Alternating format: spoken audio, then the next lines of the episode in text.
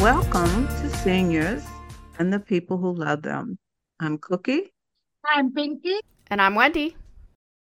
So, our topic today is older adults and mental health.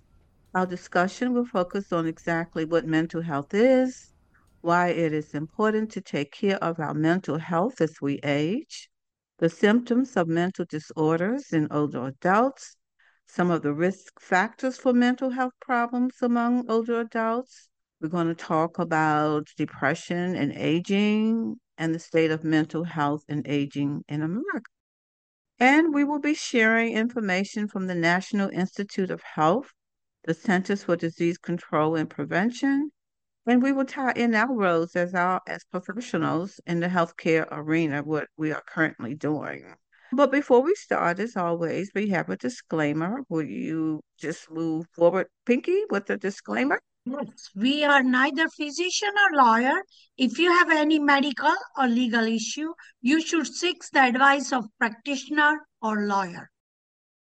So let's start by defining what mental health is. One of the resources that we used in our research was called Mental Health Home. This website states that in mental health, it includes our emotional, our psychological, and our social well being. It affects how we think, feel, and act. It also helps determine how we handle stress, relate to others, and make healthy choices. In essence, mental health is important at every age of life, from childhood, adolescence, and through adulthood. I, I think seniors have a lot of stress and choices to make. It's no wonder to me that mental health could be a struggle for that age group. Exactly. And, and as you indicated, in each phase of our lives, we are impacted or affected by our mental health, by our mental well being. And oftentimes it doesn't get any easy, easier. As a nurse for many years in the geriatric field, I have learned that depression, which is one type of medical illness, increase the risk of many type of physical health problem, particularly long-lasting condition like diabetes, heart disease, and stroke. I also have observed with my conversation with the healthcare professional in the mental health field that the presence of chronic condition can increase the risk for mental illness. And that's really important, Pinky, that certain health conditions can impact one's mental state. A person's mental health, we know, can change over time. It depends on factors such as demands on our economic statuses, on our physical resources. And a while back, we discussed caregiving. And in that particular episode, we talked about how that can lead to a change in your mental health being. Other kinds of issues impacting mental health for older adults is another is working long hours. As we know, uh, people are retiring much later in life, which means that they continue to work. We also talked a while back about social isolation.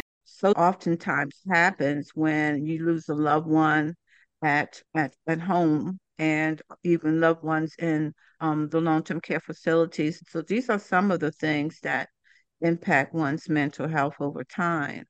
I might also add that most older adults do have good mental health. But to add to what Pinky had said previously, neurological conditions, substance use problems, hearing loss, Osteoarthritis are conditions that can be experienced over time, and sometimes these conditions can occur even at the same time that can impact mental health. Another thing that comes to mind is prolonged grief. Yes. I've seen prolonged grief, losing your partner, losing people that are important to you. I, I don't think we fully realize how that impacts older adults as their friends and their family start to die and they lose those people. And I think we're all familiar with grief, but it happens much more frequently in your your group of peers and your group of family that are your age exactly. in older folks and you know, I just think about listening to my dad talk about with his group of friends that several of them have lost spouses as he has as well. And it, it really starts to wear on people.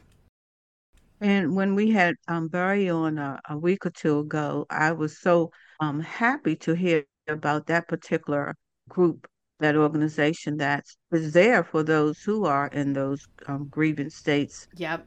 And it's so important to actually have people have some kind of interactions, have some things to do, because as you stated, Wendy, grief can be lasting for more than a year or two. And sometimes we think after three months, six months, people are in the process of, of readjusting their lives. But oftentimes that's just a smoke screen. That's just a facade. They're really not yeah. doing that and well. sometimes like the year after can be worse because all the support has died down, all the people gathering around has sort of gone away, and that can be a tough time. And just like you said, Barry's group is great. That sense of connection, that sense of community, friendship, that's what seniors need. And so often they are isolated, and things like not being able to get out to visit your friends can really impact them. And even the fact, as Pinky pointed out, the chronic illness, something that is a long lasting illness, it impacts your mental well being. If you're diabetic and over a, num- a number of years, I never realized the impact of how that affects how you are feeling, I guess, in terms of waking up every day and have having to abide by what you're supposed to be abiding by when you have certain illnesses. So if you're diabetic, you know that you have to be mindful what you eat. You have to be aware of certain kinds of uh, certain kinds of um, behaviors that you have to be aware of, and I guess that can, over a period of time, really um impact you, really affect you, make you really feel down and so forth. What do you think about that, Pink? Is definitely, and I'm the close to that age, and I also have a diabetic and other, as we say, that medical condition also affect your mental health. So I can see myself sometime on that dilemma. It feel like, oh, this is the day I'm down today. I don't want to do nothing. And I'm an active person because I'm still working. So think about people who are not active or they are not working and they are home by themselves day after day. How that mental health with all other chronic medical condition affects them. And as we earlier, you guys talked about Mr. Barry's group, I think that's a wonderful thing to reach out the people that to bring the socialization to reduce some mental health issue that they will feel after isolation and loss of loved one or any other reason that affect them. Right. I came along some important stats from the World Health Organization. And one particular stat is that between 2015 and 2050, guys, listen to this, the proportion of the world's population over 60 years will nearly double. It will be from 12% to 22%. And the mental and neurological disorders among older adults account for 6.6% of the total disability of this age group. And in addition, approximately 15% of adults age 60 and over suffer from a mental disorder. What are some of these mental disorders? Well, we know one is depression, but there are other types of psychoses. There's also um, suicide or epilepsy, dementia, and substance use disorders. They're also included um, in the World Health or Organization stats.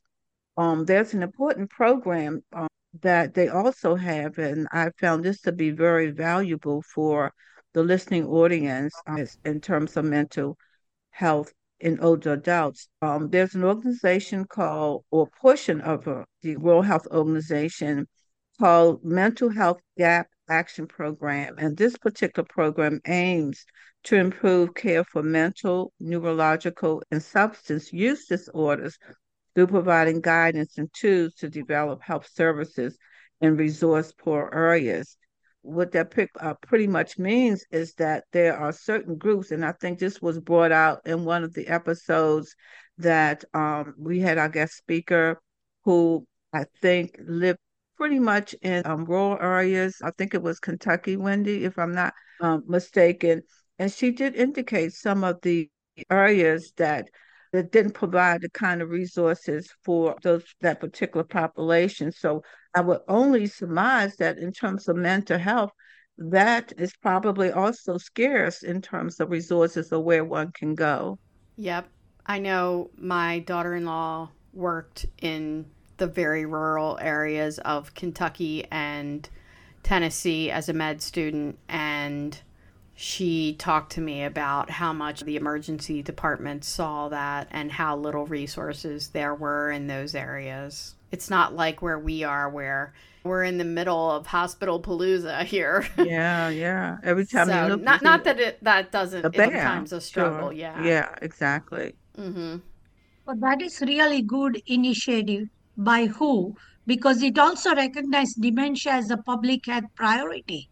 I know we spoke at length a while back about dementia, but I would like to tie in dementia, depression, and aging. People think that depression is a part of normal aging, but that is not true.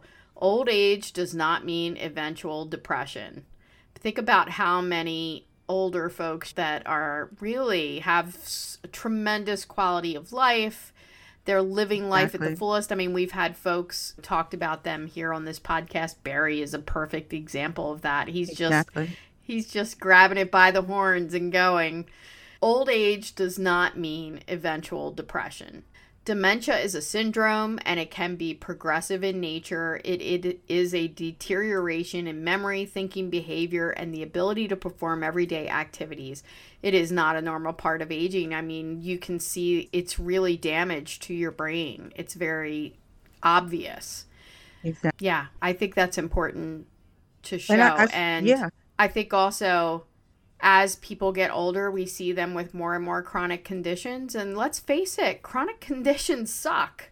Yeah. And having pain, living with pain every day, living with limitations every day, that can really affect how you feel about life. And I agree. And then I, I see how you are tying in depression and dementia because oftentimes, and you can expound on some of those um, emotional changes, but when people see you withdrawing or disengaging, or when people are seeing you being irritable, the first thing they want to say is, oh, she's starting to have dementia, or he's starting to have dementia. But talk about that, these emotional changes, Wendy. Yeah, here are some.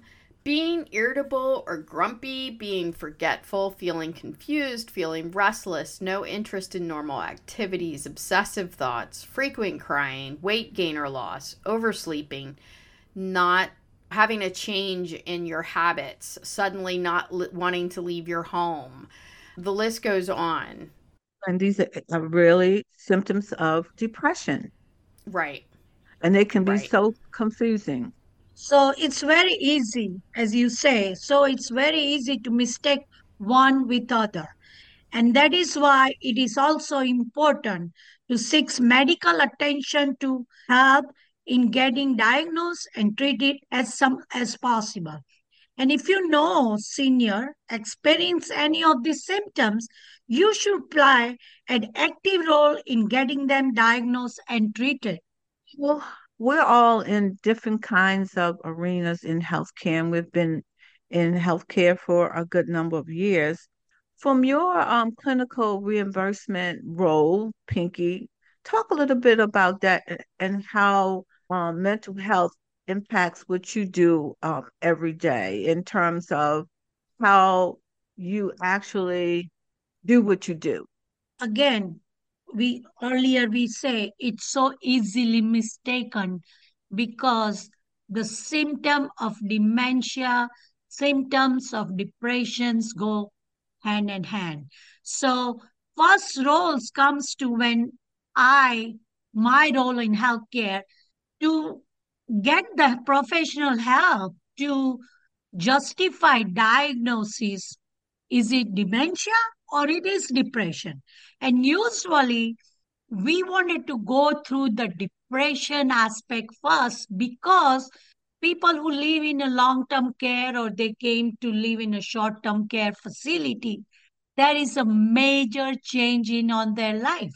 So there is everybody heard the voice situational depression.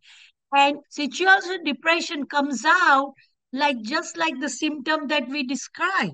So we need to treat as thing of a life-changing experience and people are feel that mental illness coming through that changes. So as we say, we have to get diagnosis first very well, which where we get our attending physician to make sure. And then we include the professional we call psychiatrists or psychotherapy. We don't want to start somebody on right away medication to treat because there is other way to treat them. Because people might be lonely the where they are coming from. So talking to them and remind them oh this situation just temporary you will be come out you will be get strong and that change their mental hygiene somewhat. So that is my main role to mainly when people come in a facility make sure that we don't diagnose this wrong of all and don't as soon as we find something nowadays people are so much in medication like medication going to work in 24 hours it doesn't work so you need to try to use other resources or other technique to treat mental hygiene or mental health before you jump on medicating somebody. And that's my job when anyone psychiatrist comes and say, okay, I'm going to start so and so. And that comes to my point. Oh, wait a minute. You just person has been here just five, six days ago. Give him some time. Let's start psychotherapy. Somebody come three times a day to talk to her find out what is his life outside, what he like to do, and that's where main role come to. And you know, there is other discipline on a nursing home like activity director, social worker, that which is cookie, and you will explain your role, major role on that aspect. But yeah, that's the main thing as we discussed.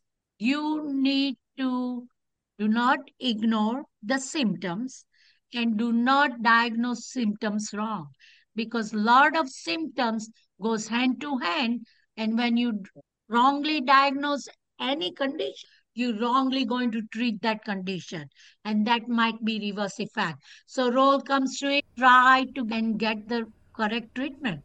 As far as being a hospice nurse it's really a struggle. It's you almost think it's pretty normal to feel depressed and upset and anxious about dying or about your loved one dying, which is frequently, it seems to be harder on families. So we deal with that a lot.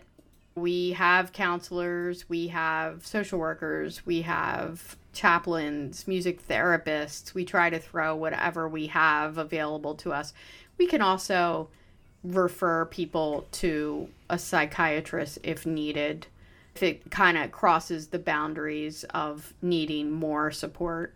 I find that the people left behind are the ones that really struggle with it, and we have bereavement support that we provide free at hospice, not just for our patients, but for anybody who has lost somebody recently. We can provide free support for them.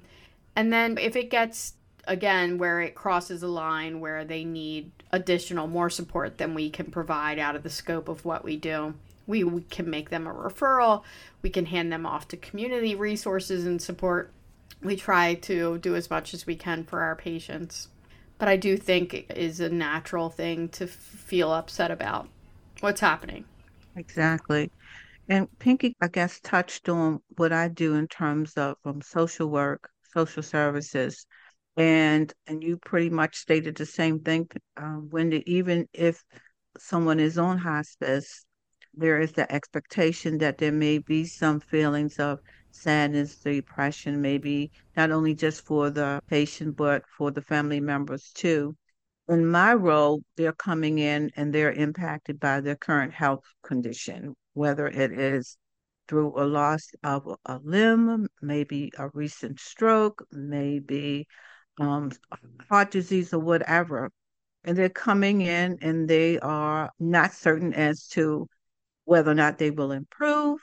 They're not certain as to how long they will be in that particular environment. Will they be able to be rehabilitated and return home? And what it means in terms of their finances, their living status. I mean, the list goes on and on. So it is not unrealistic that people come in and you expect them to have what Pinky described as situational depression. I, I have to capture that. And most of the time, those indicators that I pay attention to are loss of appetite. Are you able to sleep? How were you sleeping at home compared to how you sleeping now? How is your concentration or focusing? Um, sometimes your focus does get off when you're worried or concerned about other things. In addition to that, are you feeling as though you are a maybe you're letting yourself down or you're letting families down? Are you just feeling bad about yourself overall? And then, of course, um, are you thinking about hurting or harming yourself as in terms of your current status? So these things lead to some, these kinds of indicators, these kinds of responses can lead to more thorough assessments. Um, should psychotherapy be involved? And if you are thinking about hurting or harming yourself, what steps we have to put in place to make sure that does not happen. As as stated, the, that feeling of sadness, disengagement, feeling off for a period of time can pass. But as time continues, if we don't see any improvement, if we don't see that you are adjusting to your current situation, then I have to probably concur that that person is depressed, not just situationally, but that person has some real depressive um, symptoms. And oftentimes, when people come in, we need to know whether or not they do have um, a diagnosis of depression. Um, we have to determine what medications they are taking, and we have to make sure that there's not a, a lack of that. So it's a lot to be concerned with when our uh, patients are coming into facilities as such. Agreed. So, is there any other items related to uh, what we do on a day in and day out basis that we want to share with the readers, or do you think we have depressed them enough? I think that there are a lot of resources today that probably weren't available 20 years ago yeah. with the internet.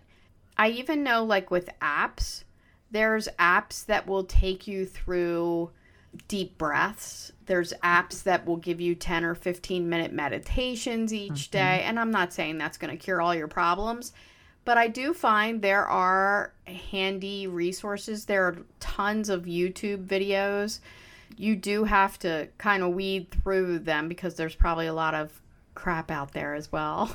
but there's lots of YouTube videos. I would go for the World Health Organization, the the reputable government agencies or the AMA, things like that before I'd go to the guy who's running his YouTube channel from his basement and lots there are lots of resources out there. Somebody who's isolated pick up the phone and facetime people. Tell people what you need. I, I would like to facetime the grandkids or young people get really involved in their lives but i think it's okay to reach out and say what you need what you like. Yeah there's no shame mm-hmm. to express how you feel. You don't need to put that face on you can be vulnerable, you can be open to getting help. And I think that once we come to realize, and we kind of touched on this in an episode or two before on social isolation, we just need to be open to it and utilize what we have available. If it's not family, we can utilize our church family if it's not immediate families, organizations like Barry. But when you lose a limb or you have to be on heart medication for the rest of your life, yeah, that that makes you feel differently, but at least you're getting some help medically. And so just have your pity party. You're entitled to have your pity parties, but don't stay there all the time. And it's easy for some to say it than others, but trust me, we all go through something. So, you want to take a break and come back with our medical terminologies from Pinky. And of course, Pinky, we do need one of your jokes.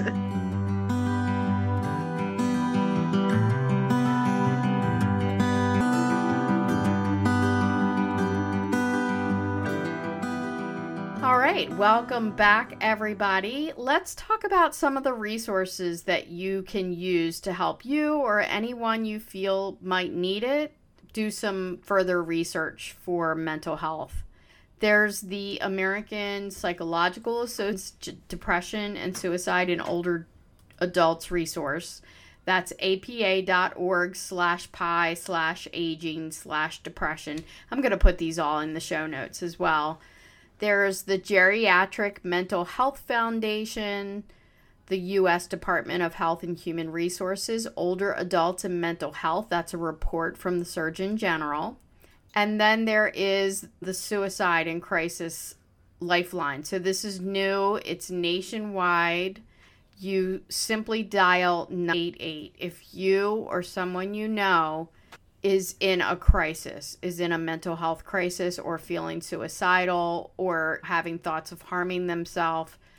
Don't worry about if it's appropriate or not. Just go ahead and dial the number and they can help you. I'd rather you called and it turns out it's a false alarm, then not call.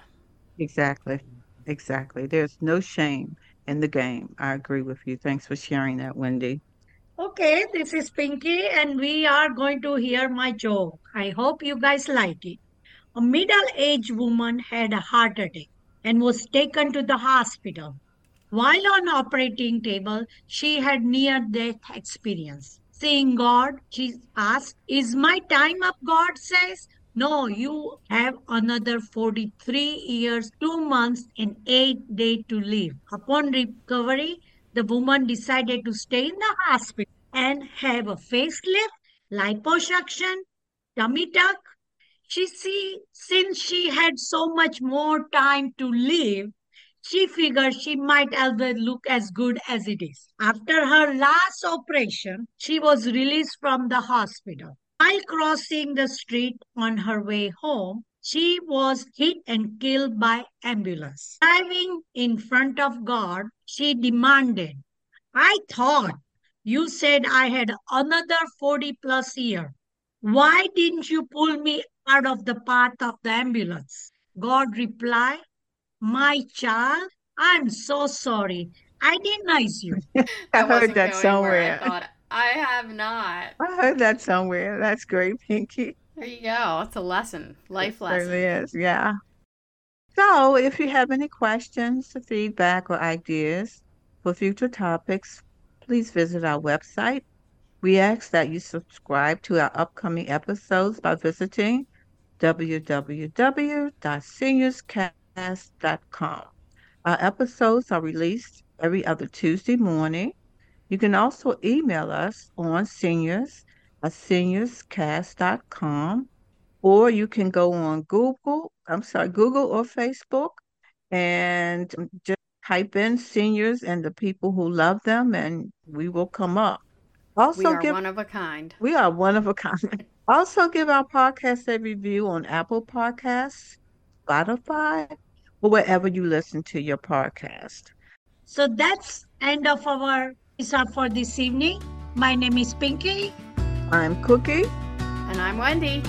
Until next bye time. Bye bye. Bye, everybody.